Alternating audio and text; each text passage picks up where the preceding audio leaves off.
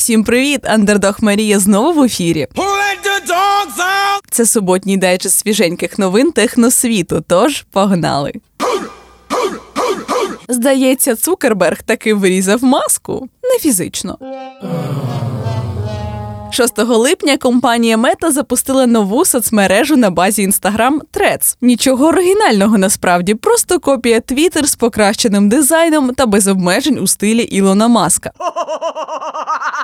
За перші сім годин існування платформи там зареєструвалося понад 10 мільйонів людей. Непоганий такий результат, як для новачка, але воно й не дивно. Швидка реєстрація, підв'язка до інстаграму. В планах розробників зібрати на платформі не менше мільярда людей. Наразі люди із захопленням постять свої перші треди. А як розвиватимуться події далі, подивимося. Але дописи про терористичну Росію вже видаляють. Ех, а так добре все починалося. В коментарях, до речі, пишіть, чи треба Йондердог іти в трец.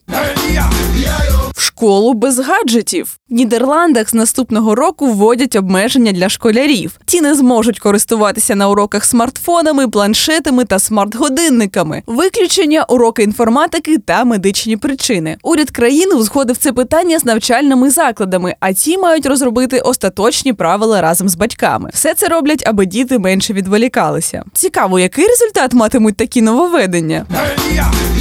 Новинки від Samsung. Ви ж не думали, що тільки Apple показує свої amazing гаджети на спеціальних презентаціях. 26 липня Samsung презентує новий складний смартфон, смарт-годинник та оновлений планшет. Що цікавого буде в смартфоні, поки не зрозуміло. А от наступний годинник Galaxy Watch 6 отримає покращений процесор та змінений дизайн. А ще ймовірно, смарт-годинник зможе сповіщати про нерегулярний серцевий ритм. Цікаво, як відреагує ринок на новинки. Їм вдалося переконати технологічного гіганта. Компанія Intel побудує завод з виробництва чипів у Вроцлаві. У цей проєкт планують інвестувати 4 мільярди 600 тисяч доларів. А головне, завод зможе забезпечити роботою 2 тисячі працівників і створить кілька тисяч додаткових робочих місць на етапі будівництва та найму. Здати в експлуатацію фабрику мають у 2027 році. Але що цікаво, ще два роки тому представники Intel вели перемовини з Німеччиною. Там навіть обіцяли субсидії на будівництво. Проте ціни стрімко зростають, а в Польщі змогли запропонувати більш привабливі умови, які саме невідомо. Прем'єр-міністр Матеуш Моровецький назвав фабрику компанії найбільшою інвестицією з нуля в історії країни. Вітаємо сусідів і сподіваємося, що зовсім скоро зможемо почути подібні новини про інвестиції в Україні.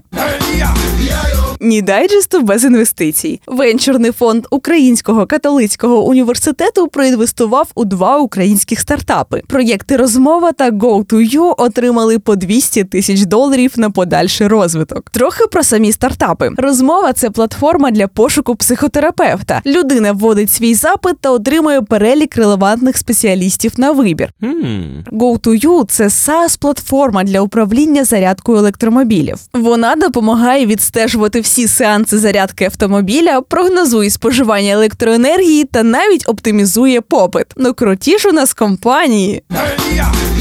На цьому все. Не забувайте ставити реакції та підписуватися на Underdog News на подкаст-платформах. Тоді точно не пропустите актуальні новини та дайджести від пса Дмитра. Па-па!